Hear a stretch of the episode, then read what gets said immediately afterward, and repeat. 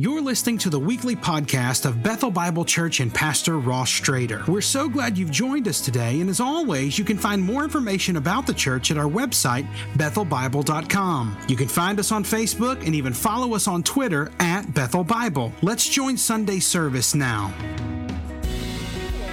sitting on that side of the aisle, if you would uh, grab the black notebook and pass that down if you're visiting with us, it's a great place to let us know that you are here. Um, on top of the uh, uh, ground coffee that we'd love for you to have, uh, we'd also love to send you a note to say thanks for being here, and uh, that's a way for us to be able uh, to do that. And also, if there are ways that we can uh, pray for you and pray with you, um, that's a place to let us know. We do that every week as pastors and as elders, and it's um, a great privilege for us to know how to pray for you. And so um, that's a place that you can let us know how to do that. Uh, my name is Ross. I'm the senior pastor here at Bethel and have a, the opportunity to be here on the South Campus most Sundays. And if you've got your Bibles, go to Proverbs chapter 6. That's where we're going to be. We started last week um, a series that we're going to look at this summer called The Pursuit of Wisdom, where we are looking at the wisdom literature in the uh, in the Bible, and we are taking some themes from the wisdom literature this summer. And so last week we looked at wisdom of words, and, and this week we're going to pick up another theme. And so to begin uh, this morning, I want to kind of remind us or, or, set up a little more of Proverbs um, by way of introduction. So in Proverbs, you're in Proverbs chapter 6, a couple of chapters over, the beginning of Proverbs chapter 8, we see kind of how wisdom how wisdom works and, and what wisdom does as it calls to us. And so the beginning of Proverbs chapter 8, this is what we hear. This is, this is what it says. Um, it says this Proverbs chapter 8, 1. Does not wisdom call? Does not uh, understanding raise her voice? On the heights beside the way, at the crossroads, she takes her stand. Besides the gates in front of the town, at the entrance of the portals, she cries aloud, To you, O men, I call, and my cry is to the children of man. The, the sage here, the, the writer of Proverbs, is personified wisdom. And wisdom is this, is this woman, this wise woman that cries out and, and wants to be heard, tries to get our attention, seeks to impart to us an instruction in, in her, her ways. And so we want to be hearers of what wisdom has. We, we want wisdom to get our attention. That's the aim this summer. One definition of, of a proverb uh, goes like this they're, they're short sentences founded upon long experiences containing truth. I think that's a great way to put it. It accurately describes it. Recurring patterns of stories uh, they give rise to short sentence that tend to, be, to wrap up the truth of the narrative in a memorable phrase or a line. So, so the experience, the story, the, the truth of it can be, can be boiled down to a phrase, and that's what the Proverbs do so eloquently. And the Proverbs, as we have them here in our Bible, they are for those who have faith and, and they're they're given to us as wisdom for how to live our faith in the midst of mundane and trivial moments of our life. I mean, we usually think about wisdom as it being for moments of, you know, so the, the, the, mega moments of our life. I mean, the big decisions, the, the big moments, those big milestones in life. But the Proverbs come along and they say, no, no, listen, wisdom's for that, but wisdom's also for this. It's for all the micro moments. It's for all the many decisions, the many steps, the, the, the, the, the many twists and turns that you'll make throughout the day all the days that were ordained for you, all the moments of every day that were ordained. You know, the, the, reality is, all the days ordained for you, many of which you'll forget as they come and go, but God never forgets. Wisdom for those moments.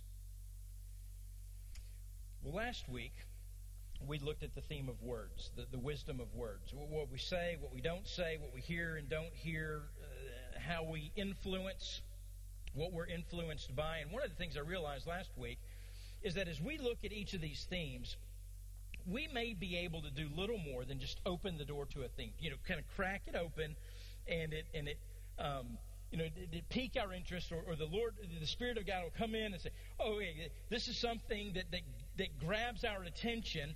But the truth is, we won't be able to exhaust any of these themes in any one week. But I think what is helpful to remind ourselves is that as we look at these themes throughout the wisdom literature, one, we can be reminded that the Bible is intensely and intimately practical.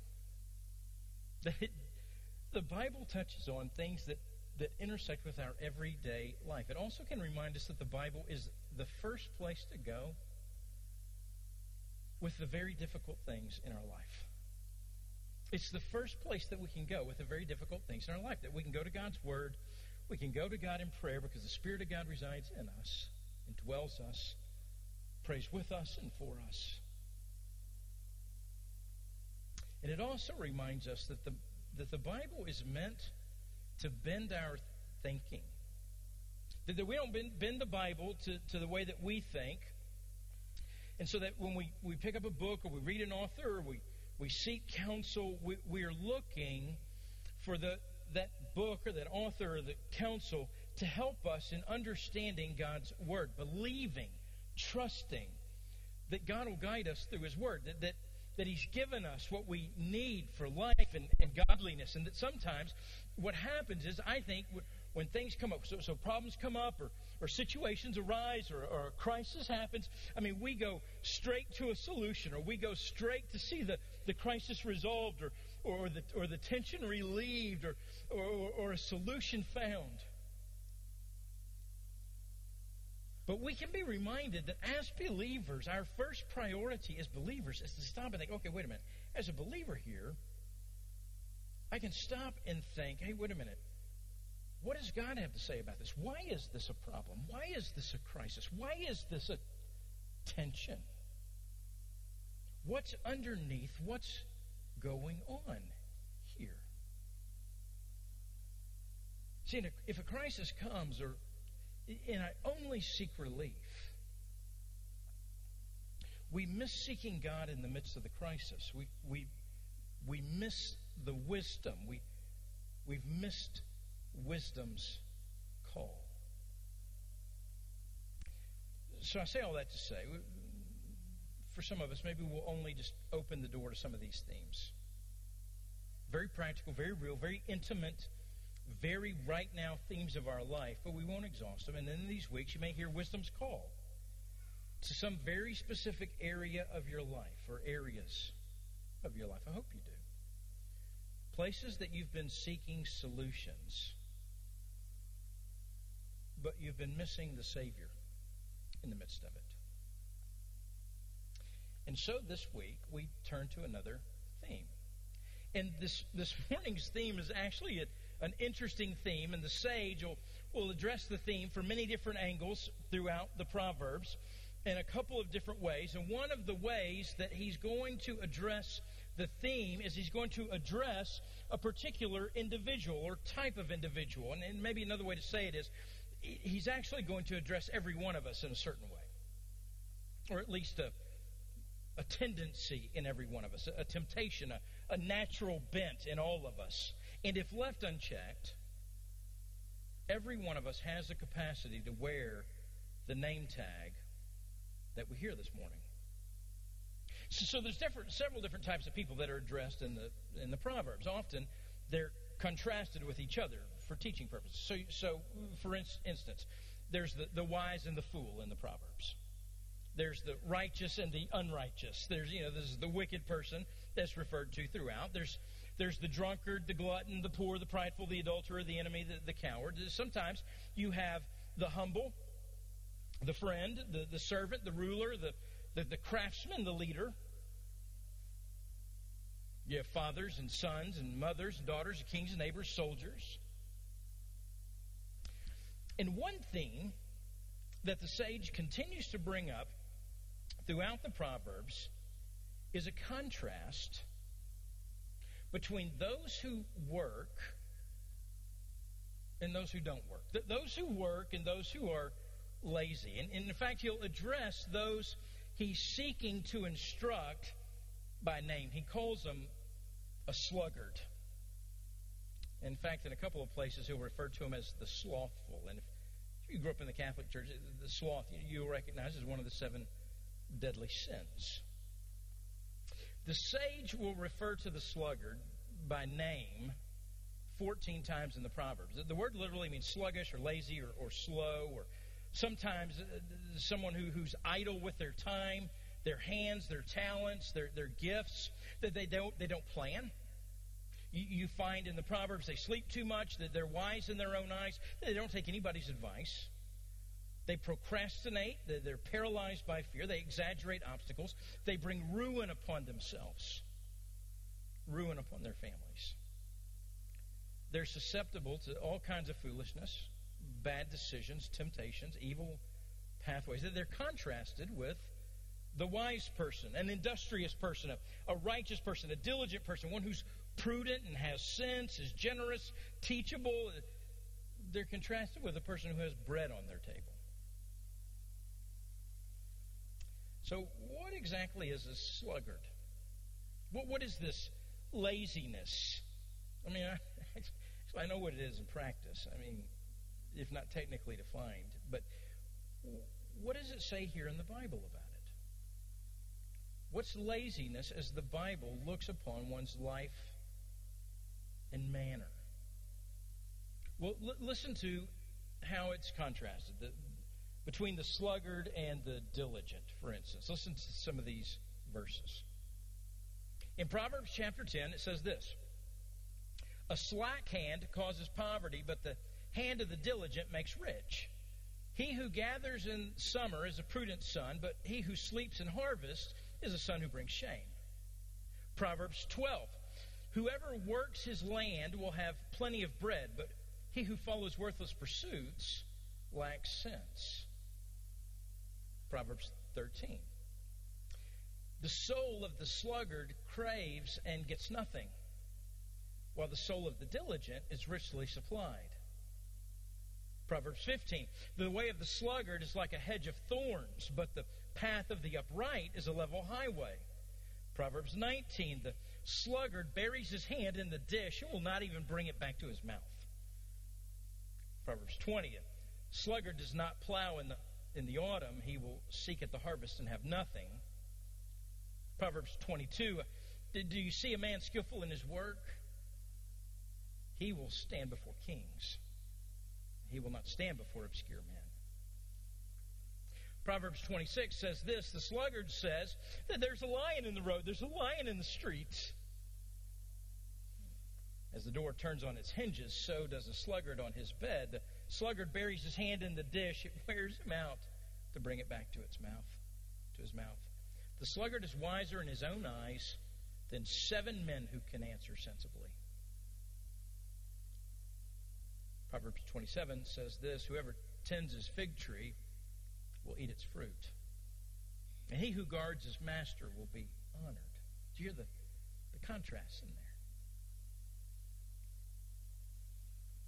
There's one who's diligent, there's one who's not. Well, here in Proverbs chapter 6, it's, it's actually familiar to you. Likely you've heard it, and you've heard it uh, for no other reason than the imagery that the sage employs. Because he uses the illustration of the ant of all things. In Proverbs chapter 6, and this is the passage we'll look at this morning, Proverbs chapter 6, beginning in verse 6, this is the way that the writer of Proverbs instructs the hearer. Go to the ant, O sluggard Consider her ways and be wise. Without having any chief, officer, or ruler, she prepares her bread in summer and gathers her food in harvest. How long will you lie there, O sluggard?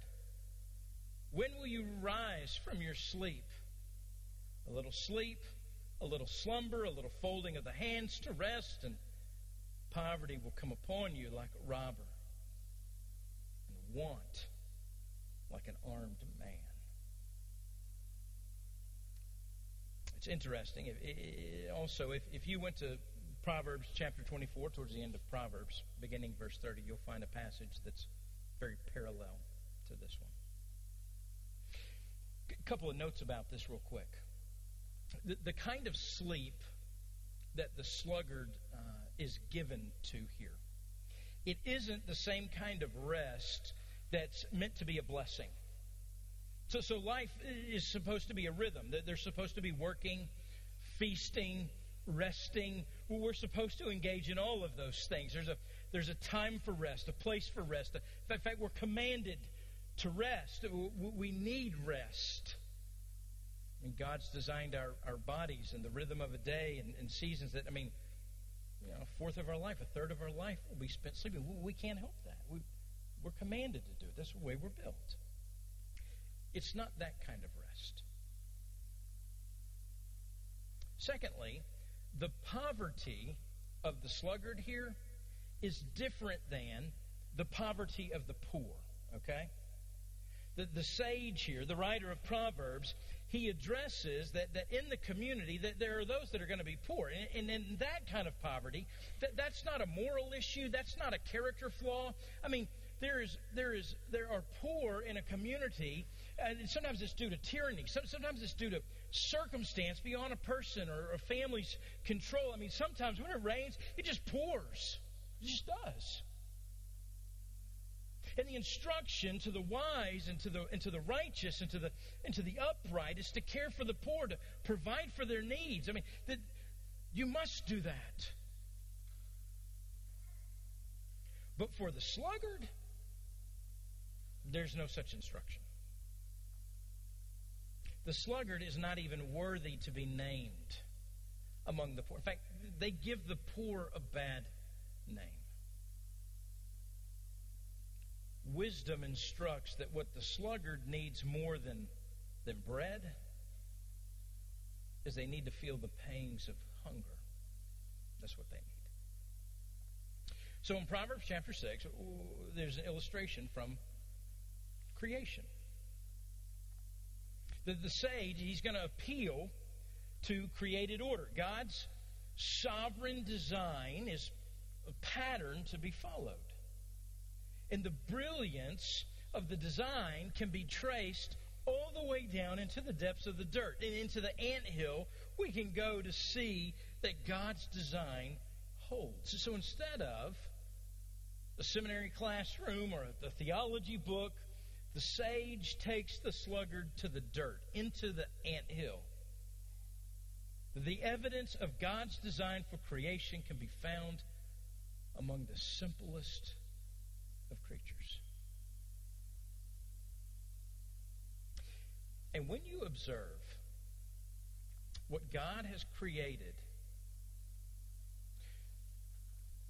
when you observe that, what God's created, and, and it's doing what God has created them to do, fulfilling their purpose, being, being what they were created to do. What do you, what do you find?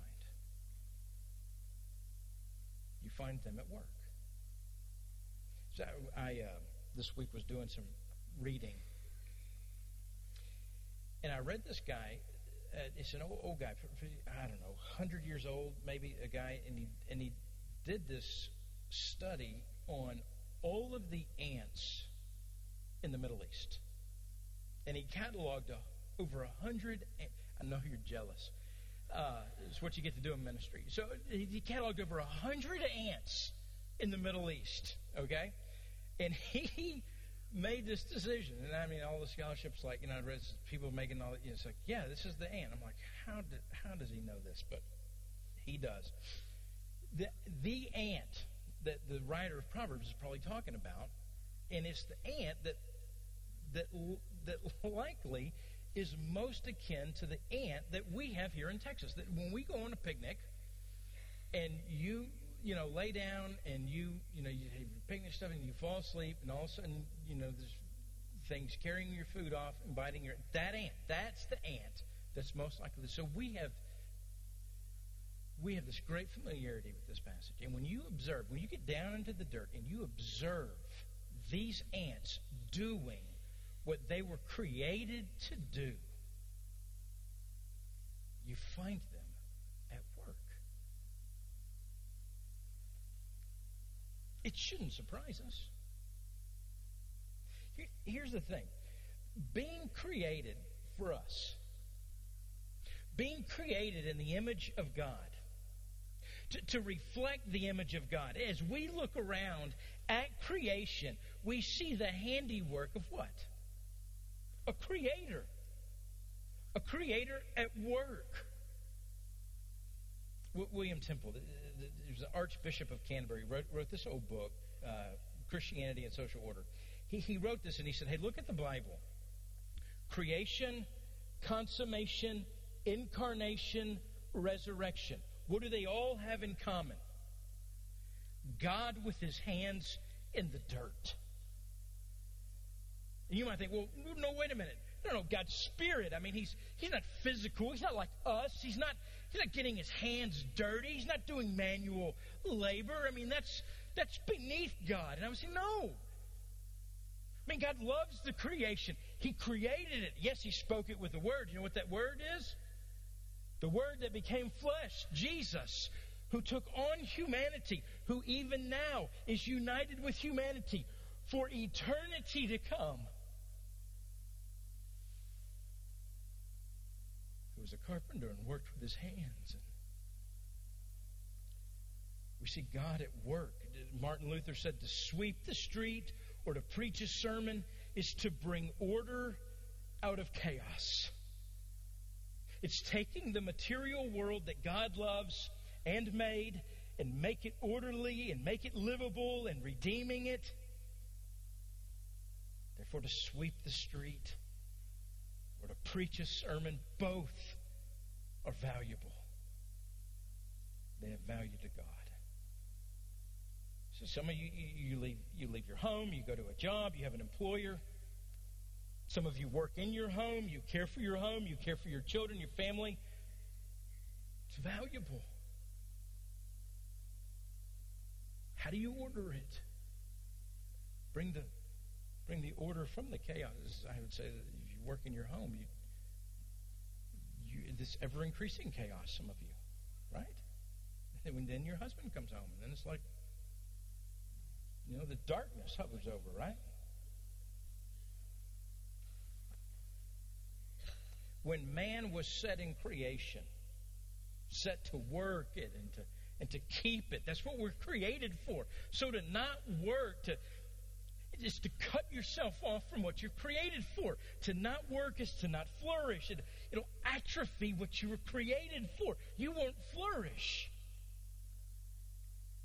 So work's not a necessary evil. It's part of what we're designed for and in the image of God. The second thing we notice here is that the ant is not in need of layers of motivation.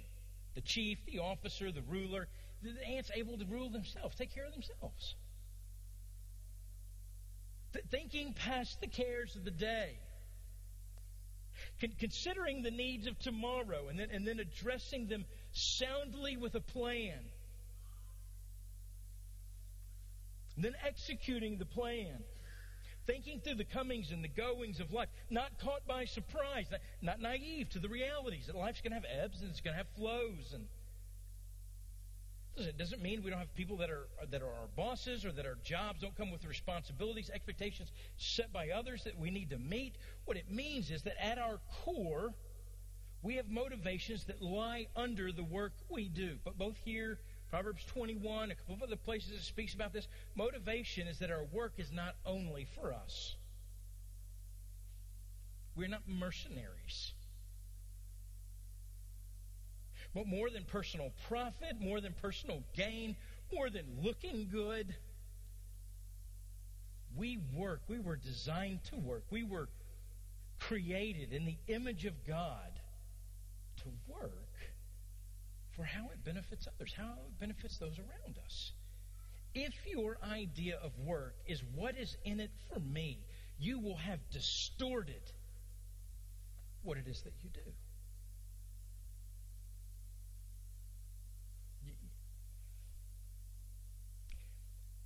How is this benefiting others? That's, uh, that's where you'll find satisfaction. You will need motivation. How, how is this benefiting others? That's where satisfaction comes. Now, let me talk about this third thing that shows up in this passage, and this is the sleep of the sluggard. This is not a sleep that restores. It's a sleep that retreats. It doesn't rejuvenate. It's a sleep that runs and hides from the world around it. Turning body and mind off in hopes that it'll all go away, escaping into dreams. It's a refusal to face life head on, deal with what's at hand, press into the resistance of life. Instead, the sluggard has become an escape artist. Listen, it's not just the guy or the gal who, who doesn't want to work at a job.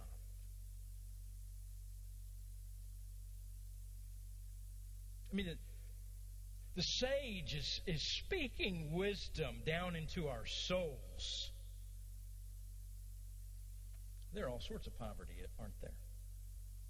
I mean, there are people who are escaping their marriages, they're escaping parenting, they're escaping relationships, they're escaping the sin struggles that they have, they're escaping opportunities that are before them. There are people sabotaging themselves in the most unbelievable ways.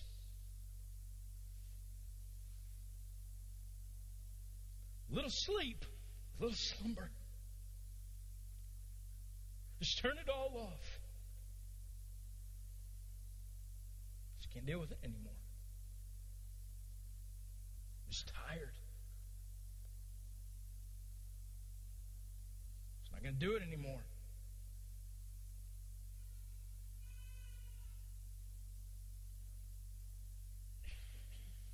Peace is what they want.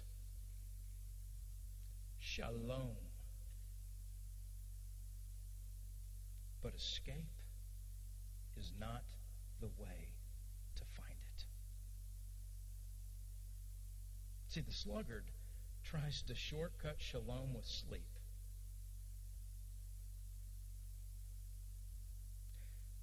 But wakes up having secured shame.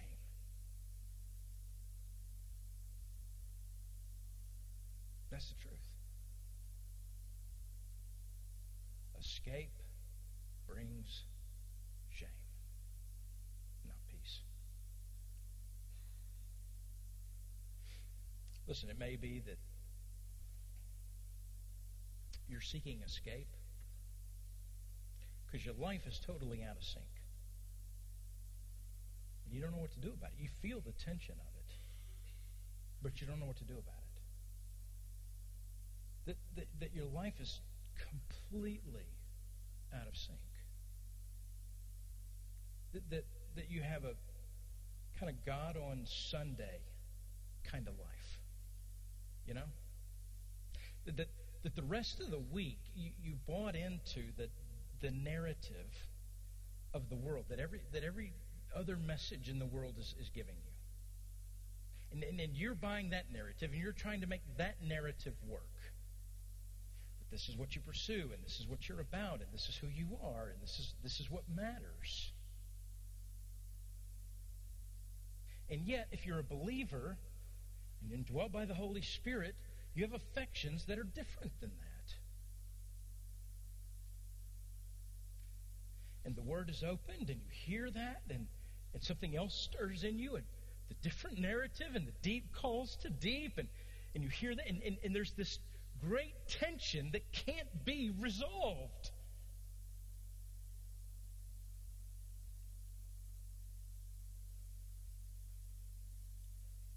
It's part of why we want to pursue wisdom this summer. Maybe, Maybe you'll hear something that calls to you that somebody say, I got to press into that. I got, I got to press into that. You know, that, that's where I am. And, and, and it's like we said at the beginning listen, this isn't just wisdom for the mega moments of life. God means to call to us, to all the micro moments of our life, that, that wisdom, that, that the faith, the, the faith that, of our salvation, where we believed upon Jesus for salvation, that that faith, that faith gets lived out in all the moments and every day of our life.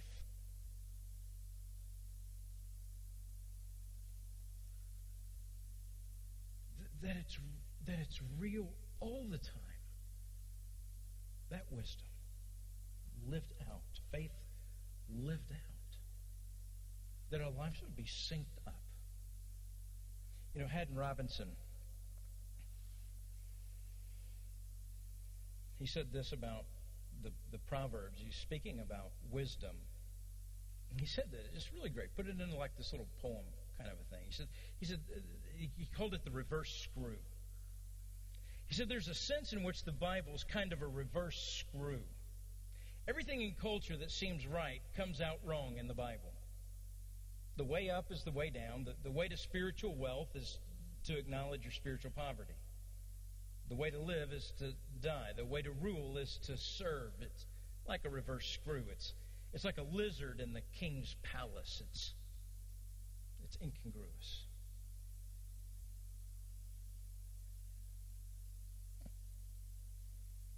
Maybe that's where you are this morning. Maybe that's why you're seeking escape. Maybe it's not that. Maybe it's not that your life's compartmentalized. Maybe it's this. Maybe maybe this morning you've given up hope. Maybe you've lived long enough to have your dreams dashed. Maybe maybe you, your plans haven't turned out like you hoped they would. Maybe your life's just has been grinding you down. Maybe you thought you'd be further along than you are. Maybe you thought you'd have more to show for it than you do. Maybe you thought you'd be more significant.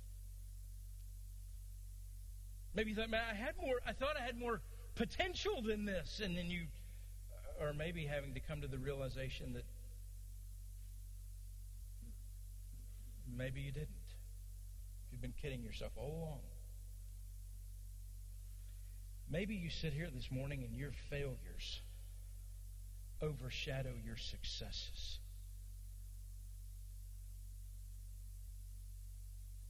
You just thought life life would be easier.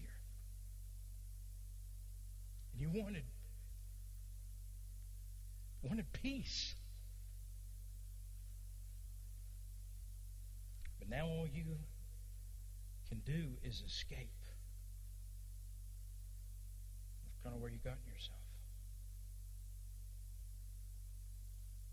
You've kind of given up on your marriage and you've escaped that, or you've given up in your job and you're escaping that in different ways. And maybe nobody knows but you.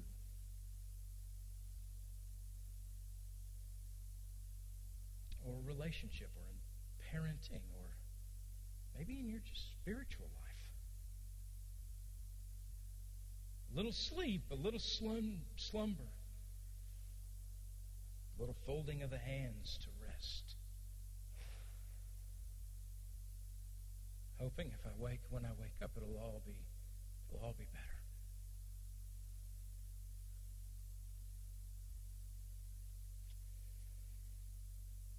But it's not. It says poverty will come upon you like a robber, and want like an armed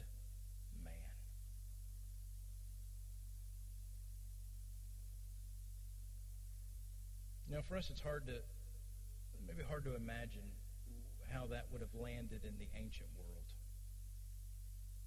They were, they were always much closer to poverty than, than we are. I mean, you miss a few meals in the ancient world and you began to feel the real pangs of hunger. I mean, you, you could go f- from a meal to to not eating for a few days to near death in a, in a week in the ancient world. One, turn of a circumstance and you your entire fortune will change. We have so much reserve, so much want, so much. We don't even know how much we have.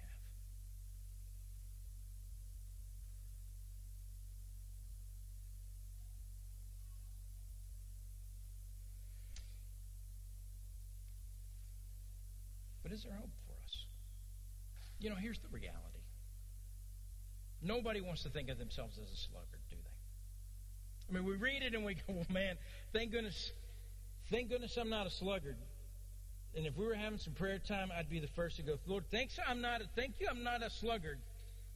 I know that person. They're, they're you know, like 23 and they play video games in their parents' basements. No, we don't have any basements in Texas. That's where they are right? I mean, can't wait to get that prayer out of our mouth just to, just to, you know, make sure everybody knows I'm not the sluggard.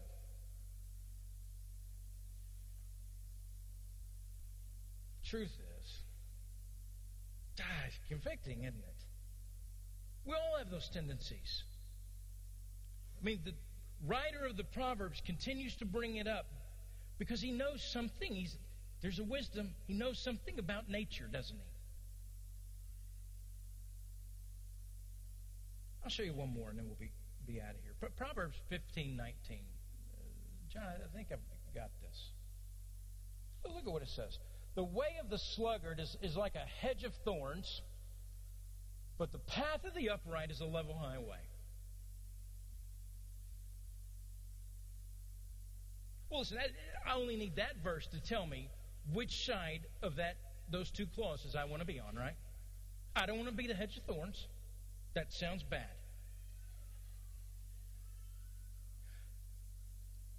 The way of the upright, level highway.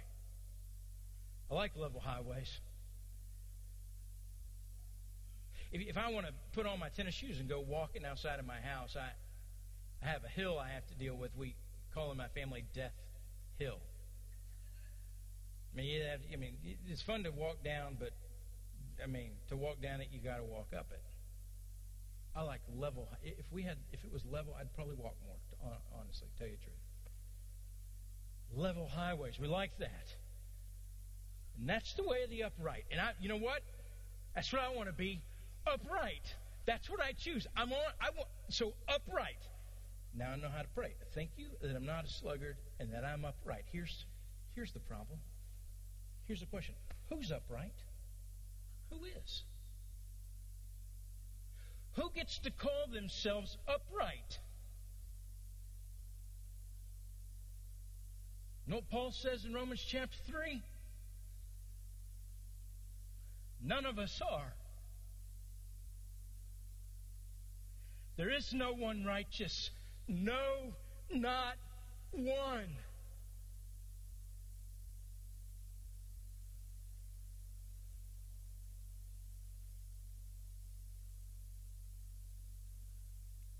Some way, we're all sluggards.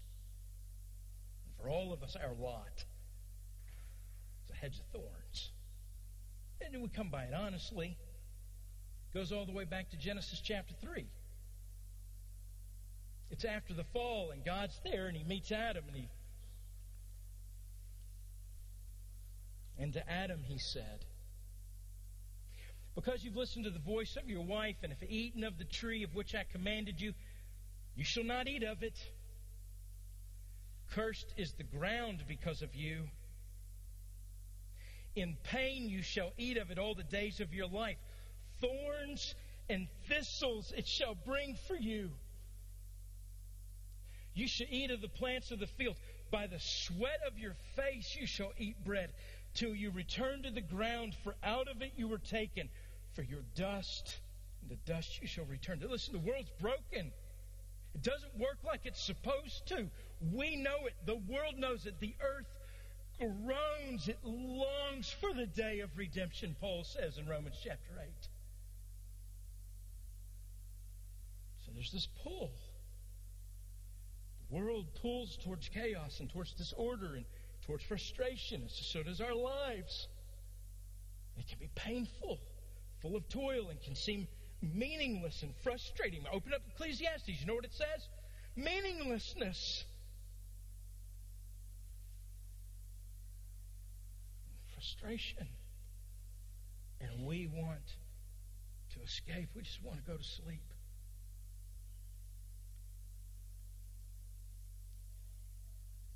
Because it's part of the curse. We all feel it. So, is there any hope? Is there? Yes, there is. Here's the great news. You know what we did for 20 weeks before we did this Pursuit of Wisdom series? Anybody remember? I know you don't remember sermons. I pay Fritz to remember, though. You know what? Galatians. We did a series on Galatians. You know what's right in the middle of Galatians? Galatians chapter 3, verse 13. Christ redeemed us from the curse of the law by becoming a curse for us. For it's written Cursed is everyone who's hanged on a tree. You know what happened the night he died? Put a, they put a crown on his head. You, you know what the crown was made of? Thorns. They drove it into his skull. And they hung him on the cross, and the curse fell on him. And there he labored and did the work he came to do. You know what the work was?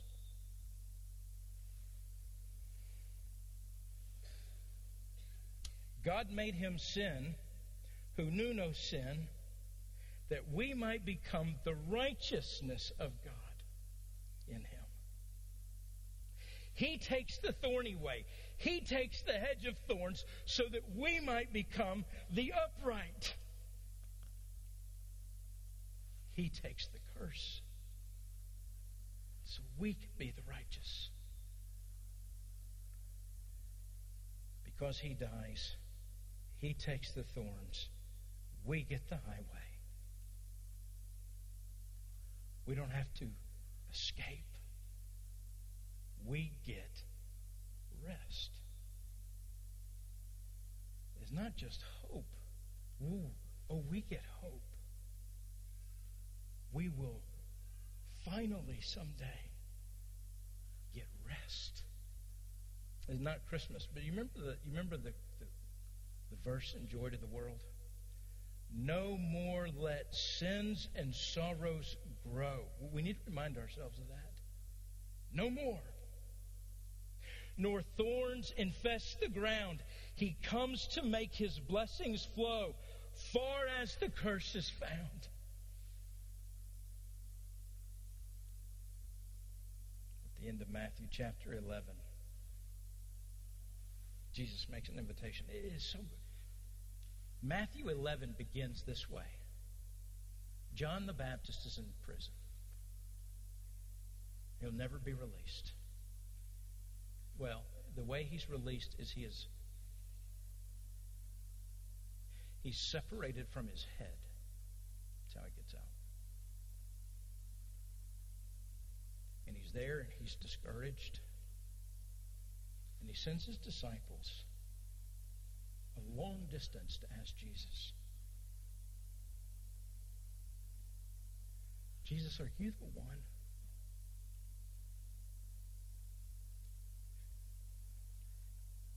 Because today, in this moment, it doesn't feel like it. To which Jesus sends his disciples back to say, Yes, John. And then Jesus turns to the crowd that he's with, and man, he begins to speak so lovingly about his cousin John. And then Jesus prays. And the end of that prayer, Jesus says this Come to me, all who are labor, all who labor and are heavy laden, and I will give you rest. Take my yoke upon you and learn from me, for I'm gentle and lowly in heart. You'll find rest for your souls. My yoke is easy, my burden is light. Rest is what you're after. Many of you, you're choosing escape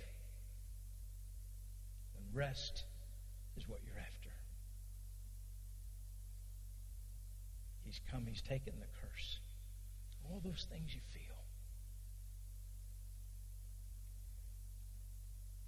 It, it, found you paralyzed, laying in the bed, swinging in the over and over like a door on the hinges. And, and Christ says, Get up. Rise. Come to me. He's become the curse. We get the righteousness. We get the rest. That's the hope. Listen, some are sluggard in their work. Some are sluggard in their life. Some are sluggard in their soul. We were created for more. And as believers, saved for more. Would we hear wisdom's call today to come to Christ? So if you would, would you would you bow with me and we will pray that God will refresh our hearts and draw us to his son.